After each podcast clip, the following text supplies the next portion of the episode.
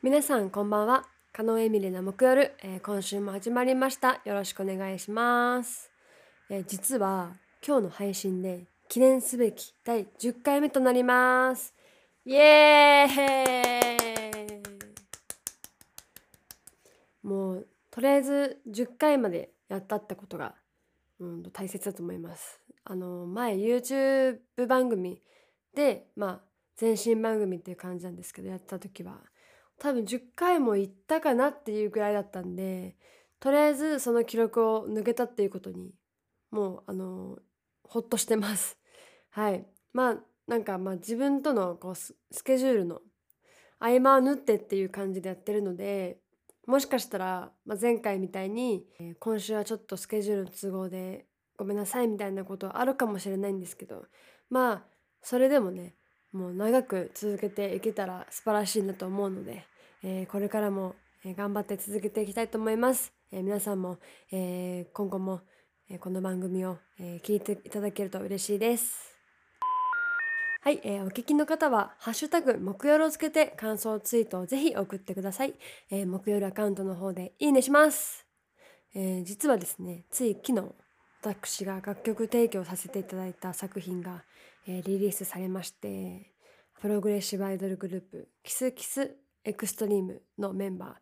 ヒーロー萌えちゃんのソロプロジェクトによるニューシングル「ハートにロック」がえー12月21日昨日ですね、えーリリースされました。イエーイ！2回目。はいあのせっかくなので、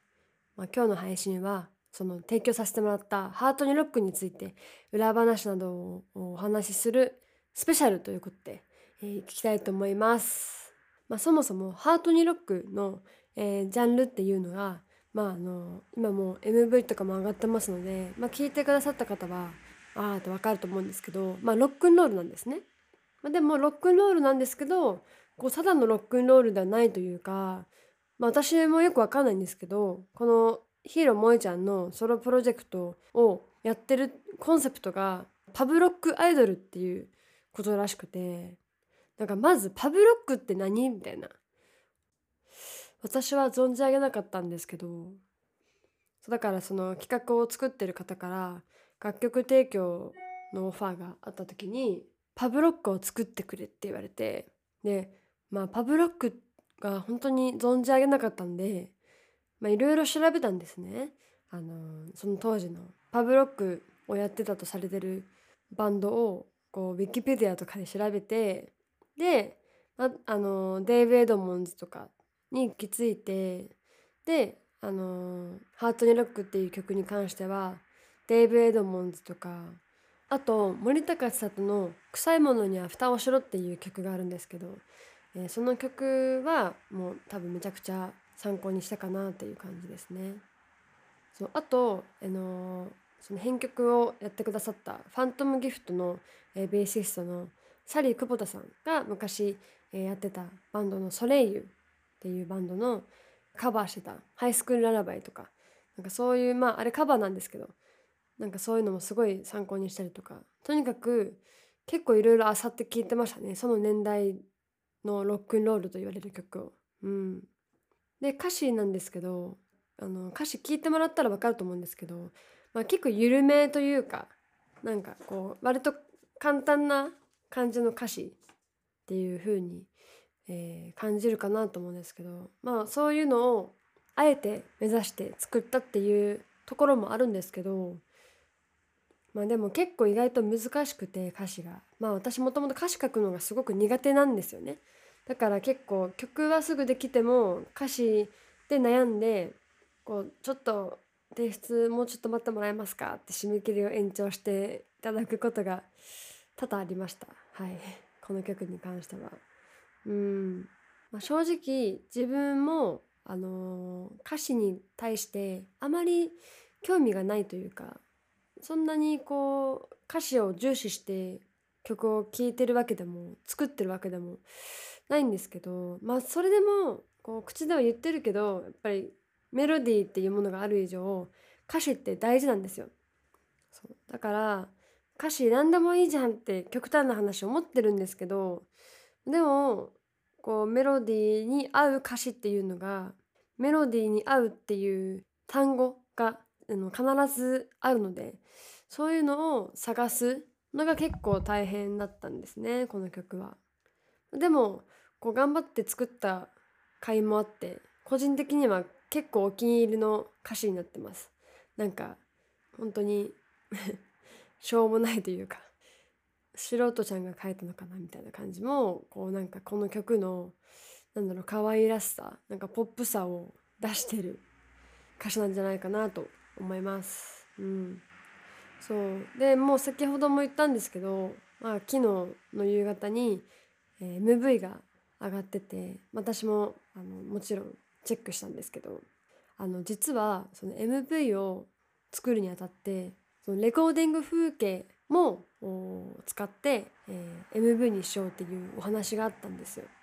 で平沢さんのお友達のおじさんがそのレコーディング風景を撮る担当として出陣して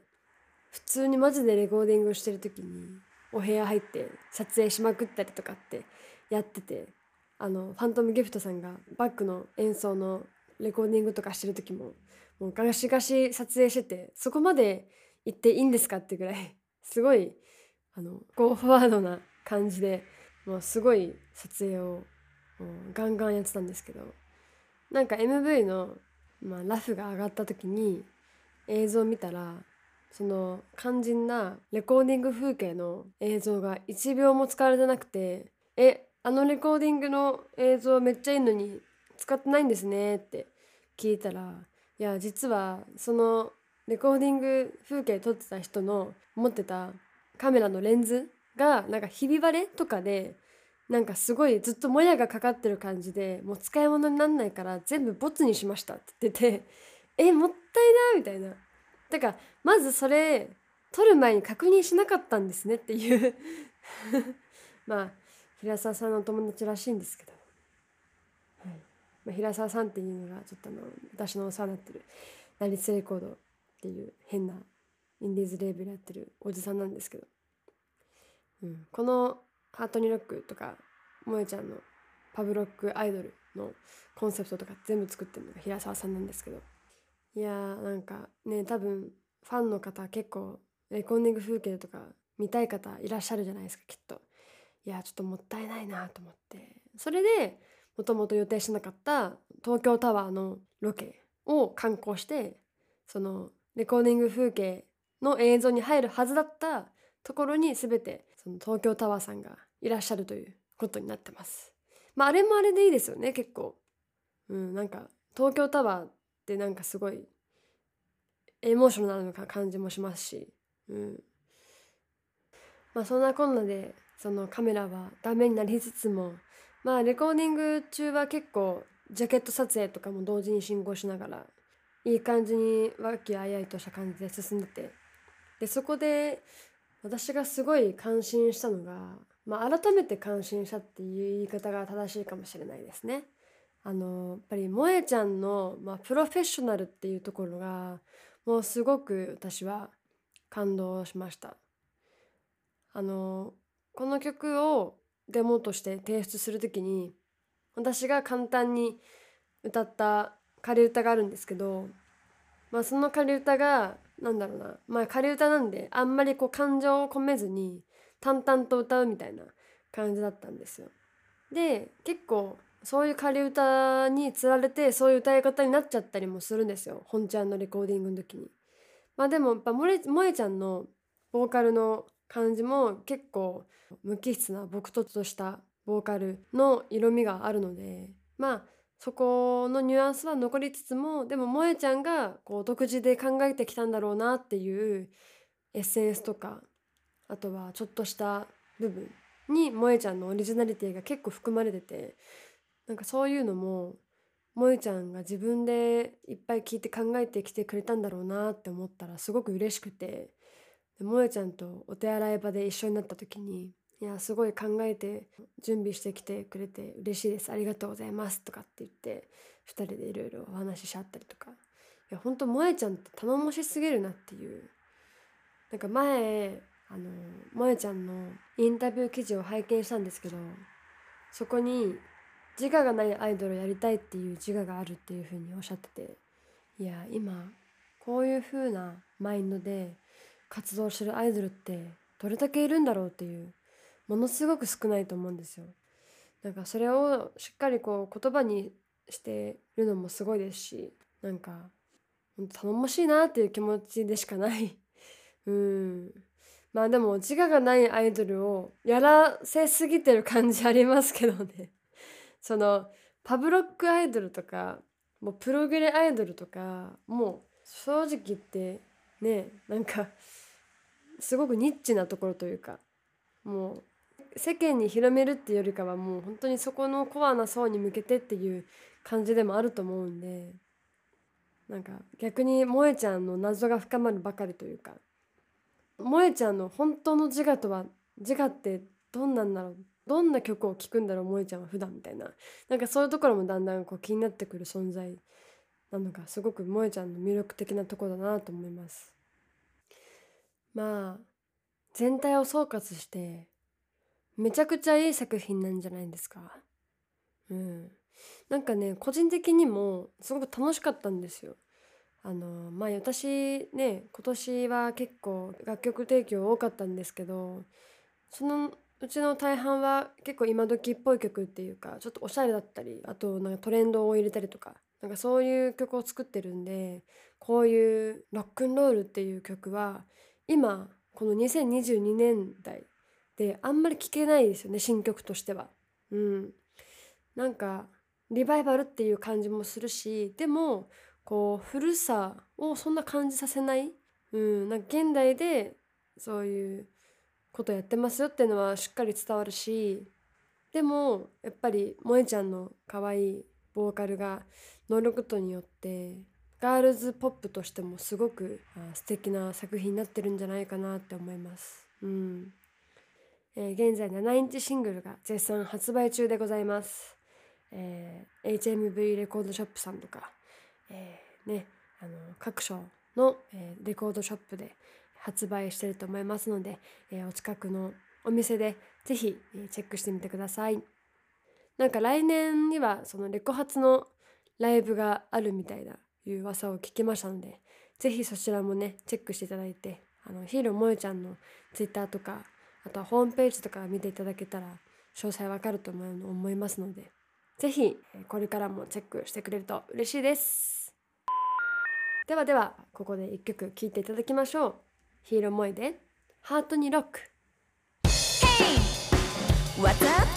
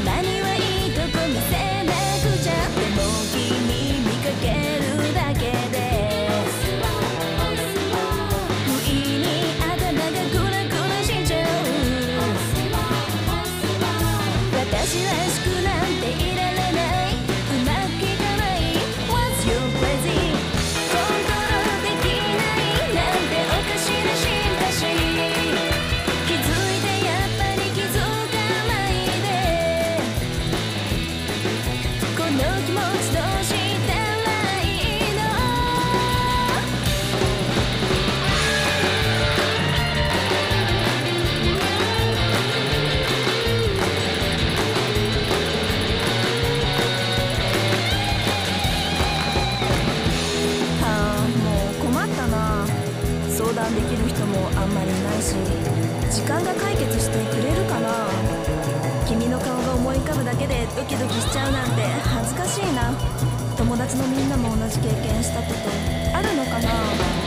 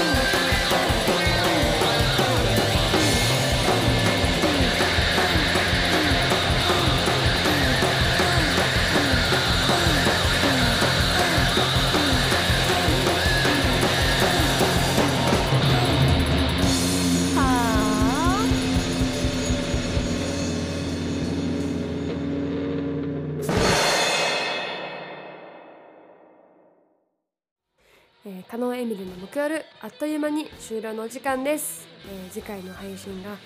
2022年最後の配信になります。